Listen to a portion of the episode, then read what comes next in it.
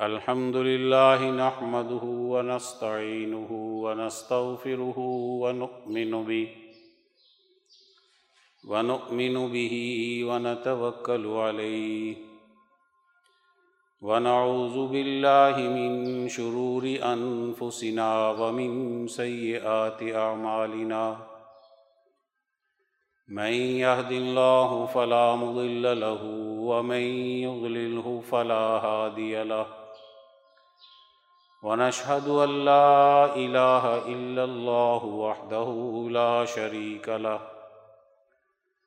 ونشهد أن سيدنا وسندنا وشفيعنا وهادينا ومرشدنا ومولانا محمدا عبده ورسوله. أما بعد، فأعوذ بالله من الشيطان الرجيم. بسم الله الرحمن الرحيم ليس البر أن تولوا وجوهكم قبل المشرق والمغرب ولكن البر ولكن البر من آمن بالله واليوم الآخر والملائكة والملائكة والكتاب والنبيين وآتى المال على حبه ذوي القربى واليتامى والمساكين وابن السبيل والسائلين وفي الرقاب وأقام الصلاة وآتى الزكاة والموفون بعهدهم إذا عاهدوا والصابرين في البأساء والضراء وحين البأس أولئك الذين صدقوا وأولئك هم المتقون. صدق الله العظيم.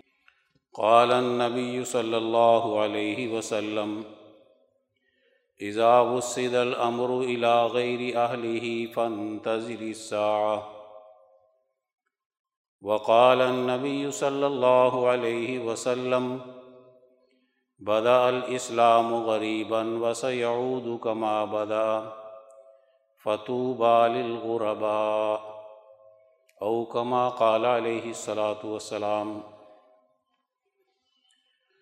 میرے قابل احترام دوستو، قرآن حکیم کی جو میں نے ایک آیت تلاوت کی ہے صورت البقرہ کی، یہ بڑی جامع آیت ہے۔ جس میں اللہ تبارک و تعالی نیکی کا معیار انسانوں کے سامنے بیان فرما رہے ہیں۔ نیکی سامنے ہو، اس کے معیار کا پتہ ہو، تو انسان ایک اچھی زندگی گزارتا ہے۔ قابل اعتماد زندگی گزارتا ہے۔ اور آگے بڑھتا چلا جاتا ہے۔ اگر نیکی کے معیار کا پتہ ہی نہیں ہے، تو یقیناً اس سے بہت سے کوتاہیاں، غلطیاں ہوتی ہیں، جس کی وجہ سے انسانی سماج اس کی اجتماعیت کو نقصان پہنچتا ہے۔ ہمیں سب سے پہلے یہ بات سمجھنی چاہیے کہ ہم انسان ہیں۔ سب سے پہلی چیز یہ کہ ہم انسان ہیں۔ اور انسان ہونے کے اعتبار سے ہم اللہ کا خاندان اور کنبہ بھی ہیں۔ الخلق و عیال اللہ۔ انسان ہونے کے اعتبار سے ہم میں اللہ تعالیٰ کے نائب بننے کی استعداد اور صلاحیت بھی ہے۔ خلافت چلانے کی اہلیت اور صلاحیت بھی ہم میں پوشیدہ ہے۔ لہٰذا سب سے پہلی ذمہ داری یہ ہے ہماری کہ ہم ایک اچھے انسان بن سکتے ہیں۔ انسان اچھا بنتا ہے اچھی تعلیم سے، اونچے درجے کی صحبت سے اعلیٰ درجے کے غور و فکر کی صلاحیت سے۔ جتنی صلاحیت اونچی ہوتی ہے، جتنی تعلیم کا معیار اونچا ہوتا ہے، جتنی رہنمائی اچھی ہوتی ہے، اتنا ہی اچھا انسان بنتا ہے۔ گویا ہم سب سے پہلے یہ غور و فکر کریں گے، سوچیں گے کہ بحیثیت انسان کے ہماری کیا ذمہ داری ہے؟ پھر ہم تقسیم ہوتے ہیں خاندانوں میں، مذاہب میں، قوموں میں، جغرافیائی تقسیم میں۔ یہ سب تقسیمیں بات کی ہیں۔ سب سے پہلے بحیثیت انسان کے وہ کسی خاندان سے تعلق رکھے، کسی قوم سے تعلق رکھے، کسی مذہب سے تعلق رکھے، کسی جغرافیہ خطے سے تعلق رکھے، بحیثیت انسان کی اس کی کیا ذمہ داری ہے؟ اس کو پہچاننا ہے اور سمجھنا ہے۔ پھر اس کے بعد انسان کو ترقی دینے کے لیے، اس کو اپنی ذمہ داری پوری کرنے کے لیے ہم مذاہب کا جائزہ لیں گے، خاندانوں کا جائزہ لیں گے، خطوں کا جائزہ لیں گے۔ ان تمام خاندانوں میں، اقوام میں جغرافیے میں، پوری انسانیت میں ترقی کے راستے پر، آگے بڑھانے کے راستے پر، خلافت کے تقاضے پورے کرنے پر کون سا مذہب، کون سا دین ہماری رہنمائی کرتا ہے؟ دین اسلام اللہ تبارک و تعالیٰ کی جانب سے آدم علیہ السلام سے لے کر نبی کریم صلی اللہ علیہ وسلم تک جو حضرات انبیاء کرام کا سلسلہ ہے، ان سب کو ترقی دینے کے ایک ہی اصول بیان کرتا ہے۔ ایک ہی جیسے اصول بیان کرتا ہے۔ ترقی دینے کے لیے، اس کو آگے بڑھانے کے لیے، خلافت کے تقاضے پورے کرنے کے لیے۔ آدم علیہ السلام کا دور خاندانی تقاضے پورے کرنے کے اعتبار سے ہمارے لیے ایک نمونہ ہے۔ نو علیہ السلام کے دور سے قوم شروع ہوتی ہے۔ خاندان جڑتے ہیں، قبائل بنتے ہیں۔ بحیثیت خاندان، قبائل اور قوم کے نو علیہ السلام کی تعلیم ہمارے لیے جو اللہ کی جانب سے ہمیں عطا کردہ ہے، وہ ہماری رہنمائی کرتی ہے نو علیہ السلام سے لے کر ابراہیم علیہ السلام تک جو مختلف انبیاء کرام تشریف لائے ہیں اور مختلف خطوں میں آئے ہیں، مختلف خاندانوں میں آئے ہیں انبیاء کے ساتھ ساتھ صاحب حکمت بھی آتے ہیں۔ یہ ایک بہت بڑا دور ہے۔ نو علیہ السلام سے لے کر ابراہیم علیہ السلام تک ہم خاندان سے ترقی کر کے، قوم میں اور قوم سے ترقی کر کے اب ہم بین الاقوامیت میں داخل ہو رہے ہیں۔ اس ترقی کا تعلق انسان کی عقل و شعور کے ساتھ بھی ہے۔ انبیاء کرام کی تعلیمات کے ساتھ بھی ہے۔ تجربات کے ساتھ بھی ہے۔ انسان ترقی کے راستے تجربات سے بھی سیکھتا ہے۔ عقل و شعور سے بھی سیکھتا ہے۔ اور سب سے بڑھ کر وحی کے علوم سے یعنی انبیاء کرام کے ذریعے سے اپنی ترقی کے راستے سیکھتا ہے، اس پر عمل کرتا ہے اور ترقی کرتا چلا جاتا ہے۔ جنہوں نے عقل و شعور سے کام نہیں لیا، تجربات سے نہیں سیکھا، اور انبیاء کرام کی تعلیمات کی مخالفت کی، وحی کے علوم کی مخالفت کی، انبیاء کے دشمن بنے۔ یقیناً وہ انسانیت کے معیار سے بہت نیچے گرے، عذاب کے مستحق بنے، زوال کا سبب بنے۔ تو ایک تو بنیادی چیز یہ سمجھنی ہے کہ اللہ تعالیٰ نے بحیثیت انسان کے ہماری ذمہ داری کیا رکھی، اور پھر اس ذمہ داری کو پورا کرنے کے لیے اللہ تعالیٰ نے ہماری رہنمائی کے کون کون سے ذرائع رکھے ہیں، کن اصولوں پر چل کر ہم ترقی کر سکتے ہیں، آگے بڑھ سکتے ہیں۔ قرآن حکیم کی یہ آیت مبارکہ جو میں نے پڑھی ہے، یہ انہی اصولوں کی وضاحت کرتی ہے کہ انسانی سماج میں خلافت کے تقاضے سے ترقی کے راستے کیسے کھلتے ہیں۔ سب سے پہلی چیز تو بنیادی اصول ہیں جس کا تعلق اللہ تعالیٰ کی وحدانیت کے ساتھ ہے، توحید کے ساتھ ہے۔ اللہ تعالیٰ کے لیے ساری اقوام ایک جیسی ہیں، سارے جغرافیائی حالات ایک جیسے ہیں۔ ساری مخلوق اللہ کا کنبہ ہے۔ جب انسان اللہ پر ایمان لاتا ہے تو اس کا سب سے پہلا تقاضا یہ پیدا ہوتا ہے کہ وہ اللہ کی ساری مخلوق کو اللہ کا خاندان مخلوق کو انسانوں کو سمجھے۔ پھر اللہ کے بارے میں یہ تصور غالب رہنا چاہیے کہ اس کی رحمت سب کے لیے ایک جیسی ہوتی ہے۔ محض مسلمان کے لیے نہیں۔ وہ تو رب الناس ہے، سب کے لیے ہے۔ وہ سب انسانوں کی بھوک اور پیاس مٹانے کا ایک نظام دیتا ہے۔ کیونکہ انسان اس نے بنائے اور ہر انسان کے ساتھ اس کے بنیادی تقاضے، ضروریات، طبی تقاضے وہ اللہ نے اس کو عطا کیے۔ جو چیز اس نے عطا کی ہے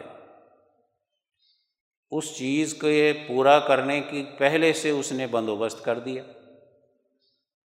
انسان کو بھوک لگتی ہے، پیاس لگتی ہے تو پانی کا بندوبست، اس کی غذا کا بندوبست اس نے پہلے سے کر رکھا ہے۔ اور وہ سب کے لیے ہے، کسی خاص قوم کے لیے نہیں۔ ہے انسانی سوسائٹی ترقی کرتی ہے، محبت اور بھائی چارے سے۔ ایک دوسرے کے ساتھ تعاون سے، ایک دوسرے کے دکھ درد میں کام آنے سے، ایک دوسرے کے ساتھ محبت سے پیش آنے سے۔ ہر انسان کی فطرت میں اللہ نے محبت بھی رکھی، تعاون کا جذبہ بھی رکھا ہے۔ اعلیٰ اخلاق بھی دیے ہیں۔ اجتماعیت کا شعور بھی دیا ہے۔ گویا اللہ نے کوئی ایسی دشنگی نہیں چھوڑی کہ جس کی انسان یہ سوچے کہ میں اس چیز کے بغیر ناقص اور ادھورا رہتا ہوں۔ اللہ تبارک و تعالیٰ نے اس انسانی معاشرے کو خلافت کے منصب کے تقاضے سے جو زندگی عطا کی ہے وہ دائمی ہے۔ آتا تو یہ عدم سے ہے، لیکن اس کی زندگی میں ایک وحدت ہے، ایک تسلسل ہے۔ یہ اس دنیا میں آنے کے بعد ختم نہیں ہوتا۔ انتقالات ہوتے ہیں۔ بچپن میں اور اس کے روحانیت ہے، اس کی جسمانیت ہے۔ ترقی ہوتی ہے، جوانی آتی ہے۔ بڑھاپا آتا ہے۔ مختلف مراحل سے انسان اس دنیاوی زندگی میں گزرتا ہے۔ مختلف ضروریات ہیں۔ اللہ تعالیٰ نے اس دنیا میں اس کے اس دنیاوی حیات کو بہتر بنانے کے اصول اور قاعدے بھی عطا کیے۔ اللہ تبارک و تعالیٰ نے آخرت کی زندگی بھی اس کی رکھی ہے، وحدت ہے۔ آگے بڑھنا ہے۔ اس کے کیا تقاضے ہیں؟ اللہ نے اس کی رہنمائی بھی کی۔ تو جب ہم اللہ پر ایمان کی بات کرتے ہیں، تو اس کا بنیادی مقصد کیا ہے کہ ہم جس ذات کے ہم مخلوق ہیں، جس نے ہمیں بڑی محبت سے، بڑی استعداد سے پیدا کیا، یقیناً ہمیں اس کی محبت کے تقاضے سے اس کی اطاعت کرنا، اس کی بات ماننا، اس کے حکم پر چلنا، یہ ضروری ہے۔ آخرت کا تصور بھی دیا ہے اسی آیت میں۔ آخرت کا تصور ترقی کی اعلیٰ مقام ہے۔ انقلابات سے انسان دنیا میں بھی گزرتا ہے۔ چھوٹے موٹے انقلابات بھی آتے ہیں۔ بڑا انقلاب قیامت کا ہے۔ وہ بھی آتا ہے۔ ہر انقلاب اور تبدیلی ایک اگلے دور میں انسان کو داخل کرتی ہے۔ اس کے اگلے ترقی کے راستے کھولتی ہے۔ جو قوم انقلاب سے نہیں گزرتی، فطرت کے تقاضے کو نہیں سمجھتی، اس کی ترقی رک جاتی ہے۔ جو قوم اللہ کے دیے ہوئے نظام حیات سے کٹ جاتی ہے ترقی سے محروم ہے خلافت کا جو منصب اس کو اللہ نے عطا کیا، اس سے محروم رہ جاتی ہے۔ تو آدم علیہ السلام سے لے کر نبی کریم صلی اللہ علیہ وسلم تک جو انقلابات آئے، جو رہنمائی فراہم کی گئی، پھر جو عذابات آئے، یہ سب کے سب انسان کو اس بات کا پابند بناتے ہیں کہ عذاب کے اصول قاعدے کیا ہیں، اس سے اپنے آپ کو بچانا ہے۔ اور ترقی کے اصول اور قاعدے کیا ہیں، اس کے مطابق انسان نے اپنے آپ کو چلانا ہے۔ یہ انسان کی بنیادی طور پر ایک بہت بڑی سوچ اور غور و فکر اور شعور کا تقاضا ہے۔ اس کے بعد بنیادی چیز یہ دیکھنی ہے کہ اللہ تعالیٰ نے کوئی چیز دنیا کی بغیر نظام اور سسٹم کے نہیں بنائی۔ ملائکہ فرشتوں کا ایک نظام ہے۔ ان کے مختلف درجات ہیں۔ کوئی دنیاوی امور چلانے کے ملائے سافل کہلواتے ہیں۔ کوئی ملائے اعلیٰ کے فرشتے ہیں جو دنیا میں چیز آ رہی ہوتی ہے، اس کی پہلے سے منصوبہ بندی کرتے ہیں۔ اسی کے لیے حضرات انبیاء کرام کی رہنمائی کرتے ہیں۔ اسی کو اللہ کی جانب سے بطور پیغام کے جو تجلی الہی سے ان کو ملتا ہے، انبیاء تک پہنچاتے ہیں۔ یہ ملائے اعلیٰ کے فرشتے ان کا ایک پورا نظام ہے، بلکہ ایک جہان ہے۔ شاہ ولی اللہ صاحب فرماتے ہیں، یہ دنیا ہماری عالم شہادت ہے۔ اور اس دنیا سے پہلے ہمارا عالم مثال ہے۔ اور عالم مثال ملائے اعلیٰ اعلیٰ فرشتوں کی جو مجلس ہے، اس میں جو فیصلے کیے جاتے ہیں، وہ پہلے عالم مثال میں آتے ہیں اور پھر عالم شہادت میں آتے ہیں۔ ملائے اعلیٰ سے بھی اونچا جہان عالم جبرود کا شاہ صاحب بیان فرماتے ہیں۔ جو عرش عظیم سے تعلق رکھتا ہے۔ تجلی رحمان کے جتنے بھی تقاضے ہیں تجلی اعظم کے۔ عرش عظیم میں سب سے پہلے وہ تقاضے اترتے ہیں۔ تو گویا ایک عالم جبروت بھی موجود ہے۔ گویا اللہ تعالیٰ نے فرشتوں کے ذریعے سے جو مختلف عالم ہیں، ان کا ایک پورا نظام اور سسٹم اس کے چلانے کا ان کو عطا کیا ہے۔ انسانی رہنمائی کے لیے کتابیں بھیجی ہیں ول کتاب کتابوں میں احکامات بھی ہوتے ہیں۔ کتابوں کے اندر جو اللہ نے نازل کی ہیں وہی کے علوم ہیں، رہنمائی بھی ہوتی، ہدایت ہے۔ اللہ کی جانب سے جو نازل کردہ کتابیں ہیں، اس میں پورا دستور حیات بھی موجود ہے، قانون بھی موجود ہے۔ سسٹم جو کتاب دے رہی ہے انسانوں کی رہنمائی کے لیے، حضرات انبیاء کرام کے ذریعے سے، وہ سسٹم، وہ نظام اس انسان کی ذمہ داری ہے کہ اس کو گہرائی کے ساتھ، عقل و شعور کے ساتھ سمجھنے کی کوشش کرے۔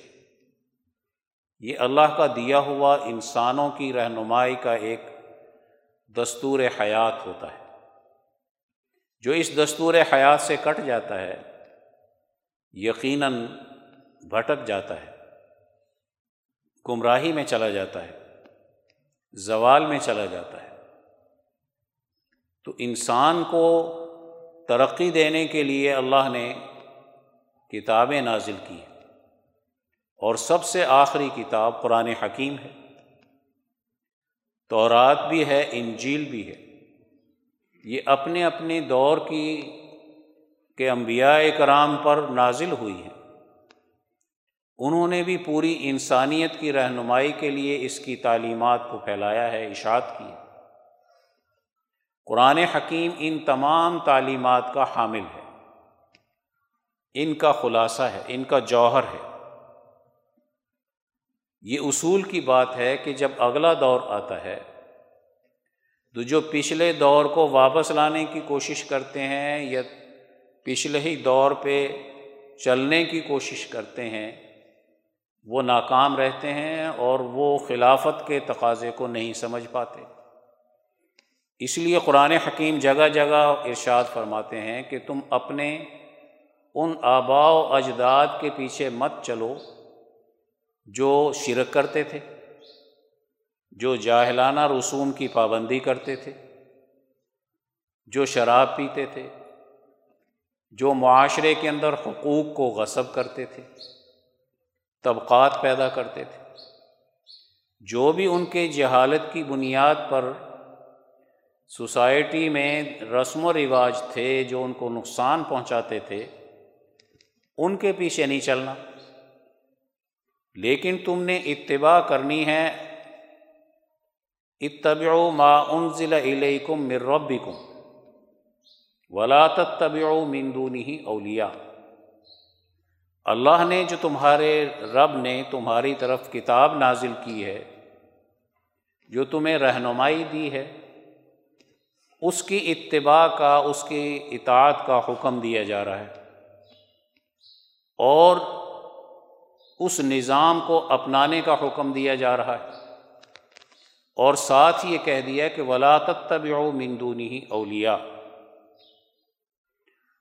ہمارے اس دیے ہوئے نظام کے علاوہ کسی اور نظام کی تم نے اتباع نہیں کرنی۔ جو تم نے دوسرے دوست بنا رکھے ہیں اور ان کے کہنے پر چل کر تم ظلم کرتے ہو، رسم و رواج غلط اختیار کرتے ہو، بدعات پر چلتے ہو، اس پہ نہیں چلنا۔ آج مسلمان اتباع کر رہا ہے انگریز کے نظام کی۔ اور الہی نظام کو آج مسلمان نے چھوڑ دیا۔ بلکہ پوری دنیا میں یہ نظام ہے۔ یہ اللہ کا نظام نہیں ہے۔ یہ نظام ان ظالم حکمرانوں کا طریقۂ کار ہے جس کے طریقۂ کار سے اللہ تعالیٰ انسان کو منع کرتے ہیں۔ بنیادی اصول ترقی کا یہ ہے کہ تم تابے داری کرو اس نظام کی جو ہم تمہاری طرف بھیج رہے ہیں۔ وہ قرآن حکیم کی شکل میں ہے۔ اگر آج مسلمان قرآن حکیم کے اتباع نہیں کر رہا، اپنی سیاست میں، اپنی معیشت میں، اپنی تجارت میں، اپنے رہن سہن میں، اپنی عبادات میں، اپنے اخلاقیات میں، وہ دین کو غالب نہیں کر رہا۔ دشمن کے نظام کو غالب کر رہا ہے۔ تو یقیناً اس اعلیٰ منصب سے وہ گر چکا جو اللہ نے اس کو عطا کیا تھا۔ اب دنیا میں وہ اس راستے پر چلے گا جو شیطان کا راستہ ہے، نافرمانی کا۔ اللہ کا حکم نہیں ماننا۔ تو قرآن حکیم کی اور پھر تورات، انجیل کی تعلیمات،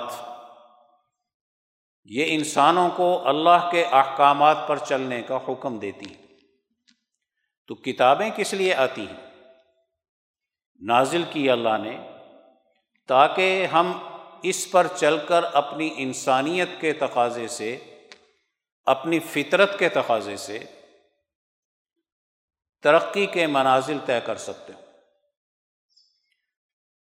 تو جو قوم توحید میں مضبوط ہو، عقیدہ آخرت اس کا پختہ ہو اور پھر اس کے ساتھ ساتھ ملائکہ کے نظام کو سمجھتی ہو۔ پھر وہ کتابوں کے ذریعے سے اپنا نظام حیات بناتی ہو۔ یقیناً وہ قوم ترقی کرے گی۔ اس کے بعد وہ نبیجین کہا ہے۔ انبیاء اکرام، نیکی کا معیار انبیاء کی تعلیم ہے۔ نیکی کا معیار فرشتوں کا دیا ہوا نظام ہے۔ نیکی کا معیار اللہ تعالیٰ کی وحدانیت پر ایمان لانا ہے۔ نیکی کا اعلیٰ ترین معیار جو انبیاء کرام عدل و انصاف کے ذریعے سے انسانی سوسائٹی کو دینا چاہتے ہیں، اس کو اختیار کرنا ہے۔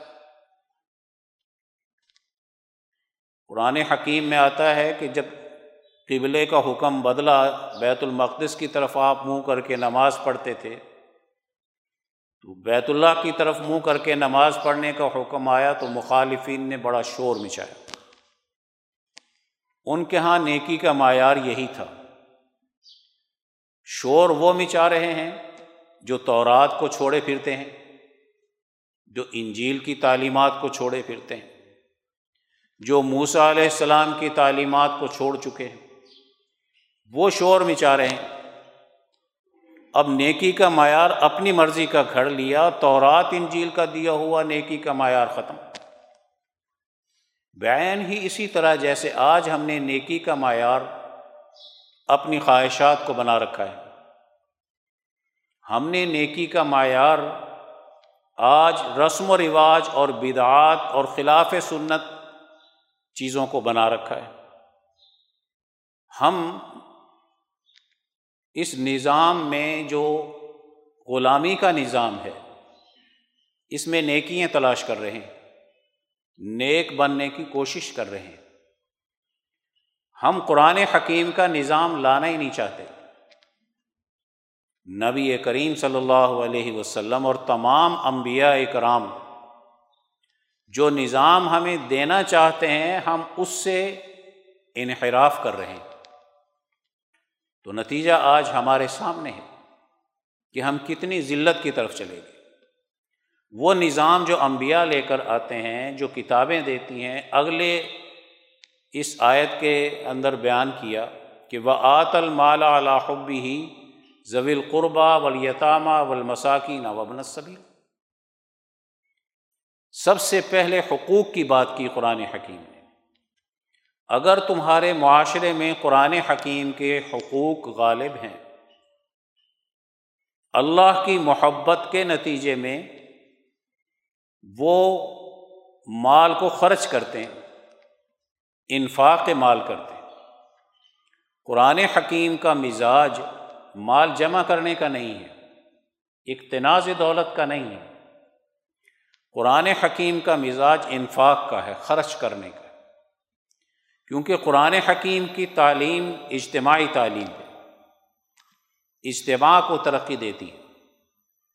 انفاق کے نتیجے میں جو ہمارے مال و دولت سے ضروریات وابستہ ہیں، وہ پوری کی جاتی ہیں۔ اگر ہم مال کے انفاق کو روک دیں، جمع دولت کی طرف چل پڑیں، تو وہ ضروریات زندگی جو انسانیت کو ترقی دیتی ہیں ہم اس سے انسانی سماج کو محروم کر دیتے ہیں۔ تو اللہ تعالیٰ نے یہ حکم دیا ہے کہ تم سب سے پہلے مال کو خرچ کرو، انفاق کرو۔ پھر اللہ نے درجہ بندی بھی کر دی کہ کس پر خرچ کرنا ہے۔ زویل قربا پر خرچ کرو۔ اپنے رشتہ داروں کو دیکھو کون مستحق ہے۔ خاندان بنیادی اکائی ہوتا ہے کسی بھی قوم کی ترقی کی۔ اگر اس خاندانی نظام میں طبقاتی تمدن موجود ہے، اونچ نیچ موجود ہے، ایک باپ کے چار بیٹے، دو بڑے امیر، دو بڑے غریب، تو یہ پورا خاندان تو ترقی نہیں کر سکتا۔ خاندانوں کی ترقی کیسے ہوتی ہے؟ تو بنیادی اکائی قرآن حکیم سب سے پہلے اس کو بہت اہمیت دیتا ہے کہ خاندان جڑیں، ان میں صلا رحمی پیدا ہو اور ان کے مسائل حل ہوں۔ اس لیے قرآن حکیم نے یہاں سب سے پہلے جب حقوق کی بات کی، یہاں بھی اور بہت سی آیات میں خاندانی نظام کو بہت زیادہ اہمیت دی ہے۔ اور پھر اس کے بعد اللہ نے حکم دیا ہے ولیتامہ ولمساکین وبنصبی کمزور طبقے کو اوپر لے کر آؤ، کمزور طبقے کی حکومت قائم کرو، کمزور طبقے کے حقوق ادا کرو۔ قرآن حکیم میں دوسری جگہ آتا ہے کہ فرعون کے نظام نے کمزور طبقہ پیدا کیا، بڑا ظالمانہ نظام ہے۔ ہم یہ چاہتے ہیں کہ ہم اس کمزور طبقے کی حکومت قائم کر دیں۔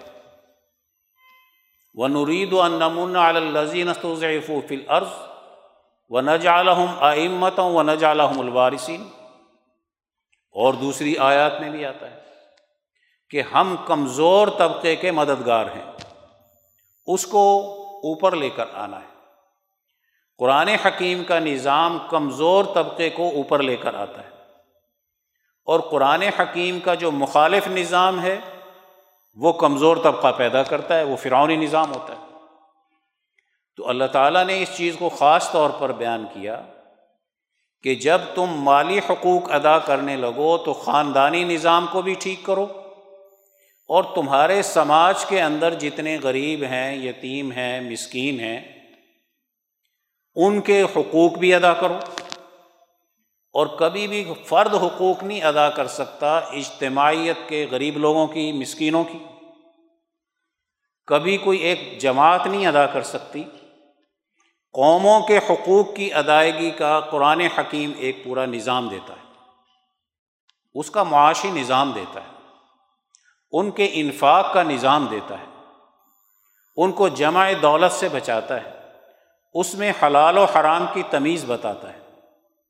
ایک پورا نظام حیات کتاب الہی دیتی ہے۔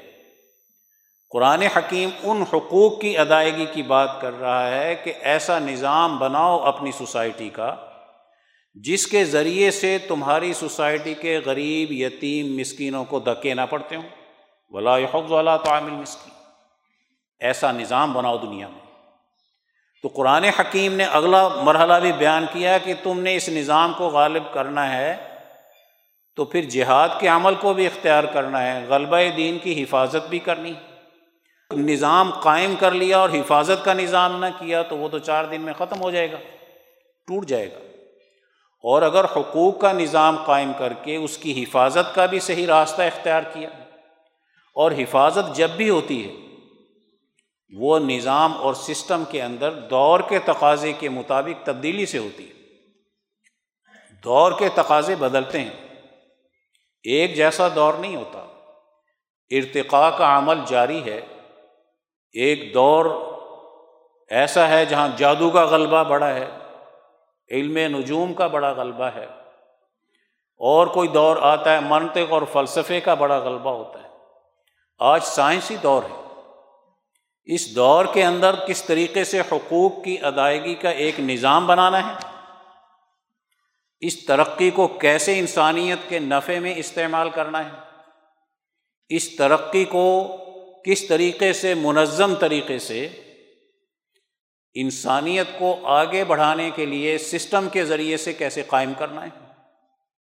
جس میں یہ شعور آ جاتا ہے، وہ جہاد کا جذبہ ہوتا ہے، وہ انقلاب کا جذبہ ہوتا ہے۔ امام انقلاب مولانا عبید اللہ سندھی فرماتے ہیں اس طریقۂ کار سے جو سوسائٹی میں دین غالب آیا، وہ انقلاب کا تھا۔ اس سے انسان کی صلاحیت کھلتی ہے، جس کے اندر صلاحیت فقی بننے کی ہے، وہ صلاحیت کھل جاتی ہے۔ جس کے اندر صلاحیت سیاست دان بننے کی ہے، وہ صلاحیت اس میں کھل جاتی ہے۔ جس کے اندر معیشت دان بننے کی صلاحیت موجود ہے، وہ صلاحیت اس میں کھل جاتی ہے۔ جو انسان کے باطن میں استعدادیں اور صلاحیتیں چھپی ہوئی ہیں، اگر نظریہ پست ہے، سوچ رجت پسند آنا ہے، گھٹیا ہے، تو یہ صلاحیتیں انسان کی نہیں کھل سکتی۔ اگر سوچ اور فکر اس کی اعلیٰ ہے، اس کی انقلابی ترقی کرنے کی سوچ ہے، آگے بڑھنے کی سوچ ہے، تو یقیناً اس کی یہ صلاحیتیں کھلنی شروع ہو جاتی۔ ہیں تو ایک ایسے طریقے سے قرآن حکیم پڑھنا، انبیاء کی تعلیمات کو حاصل کرنا اور پھر سسٹم پر نگاہ رکھنا، دور کے تقاضے کو سمجھنا، یہ بنیادی چیز ہے جس کے ذریعے سے ہم اپنی اس خلافت کے تقاضے کو پورا کر سکتے ہیں۔ آج ہمیں صرف یہ سوچنا ہے کہ مسلمان نے اپنا یہ فرض منصبی چھوڑ دیا۔ یہ آج دوسری قوموں کا غلام بنا۔ نہ یہ غریب اور یتیم کے حقوق کی ادائیگی کا نظام بنا سکتا ہے، نہ قوموں کے اندر معاشی ترقی کا نظام بنا سکتا ہے، نہ دور کے تقاضے کے مطابق پارلیمنٹ میں بیٹھ کر قانون سازی کر سکتا ہے، نہ دور کے تقاضے کے مطابق اپنے خزانے کا نظام بنا سکتا ہے۔ جب ان سب چیزوں میں ہم فیل ہو گئے تو آج نتیجہ ہمارے سامنے ہے، مایوسی کے گڑھے میں تباہی اور بربادی آج ہمارا مقدر بنی ہوئی ہے۔ ہم اب سفر سے بھی محروم ہو رہے ہیں، بنیادی ضروریات سے بھی محروم ہو رہے ہیں۔ ہمارے اندر اس وقت میں زوال کی انتہا ہو رہی ہے۔ یہ ساری خرابی کیوں آئی ہم نے انبیاء کی تعلیمات سے منہ موڑ لیا۔ قرآن حکیم کو پس پش ڈال دیا۔ ثواب کی نیت سے پڑھتے ہیں۔ معاشرے میں اس کی تعلیمات کو غالب کرنے کی جد و جہد نہیں کرتے، اس کے لیے کوئی منظم طریقے سے کام نہیں کرتے، تو نتیجہ آج ہمارے سامنے کہ ہم زوال کی انتہا کی طرف بڑھ رہے ہیں۔ اسی طریقے سے یہ آیت ساری ہے جس میں اللہ تعالیٰ ایفائے عہد کا ذکر بھی کرتے ہیں، نماز کے قیام کا ذکر بھی کرتے ہیں۔ ایفائے عہد سے قوموں کا اعتماد قائم ہوتا ہے، نماز کے قیام سے روحانی ترقی باطن کے اندر انسان کے اخلاق درست ہوتے ہیں، بہت سے حوصلے پیدا ہوتے ہیں فحشا سے نفرت پیدا ہوتی ہے منقرات سے بچتا ہے۔ اللہ سے سچا تعلق قائم ہوتا ہے۔ جس میں یہ خوبیاں پیدا ہو گئی، سمجھ لیجیے کہ اس نے اپنی اس خلافت کے تقاضے کو جو اللہ نے اس انسان کے اندر رکھا تھا، اس کو اس نے پورا کیا ہے۔ اللہ تعالیٰ ہم سب کو اس خلافت کے تقاضے کے مطابق زندگی گزارنے کی توفیق عطا فرمائے اور انسانی معاشرے میں غلبہ دین کی توفیق عطا فرمائے۔ واخر داوانہ الحمد للہ رب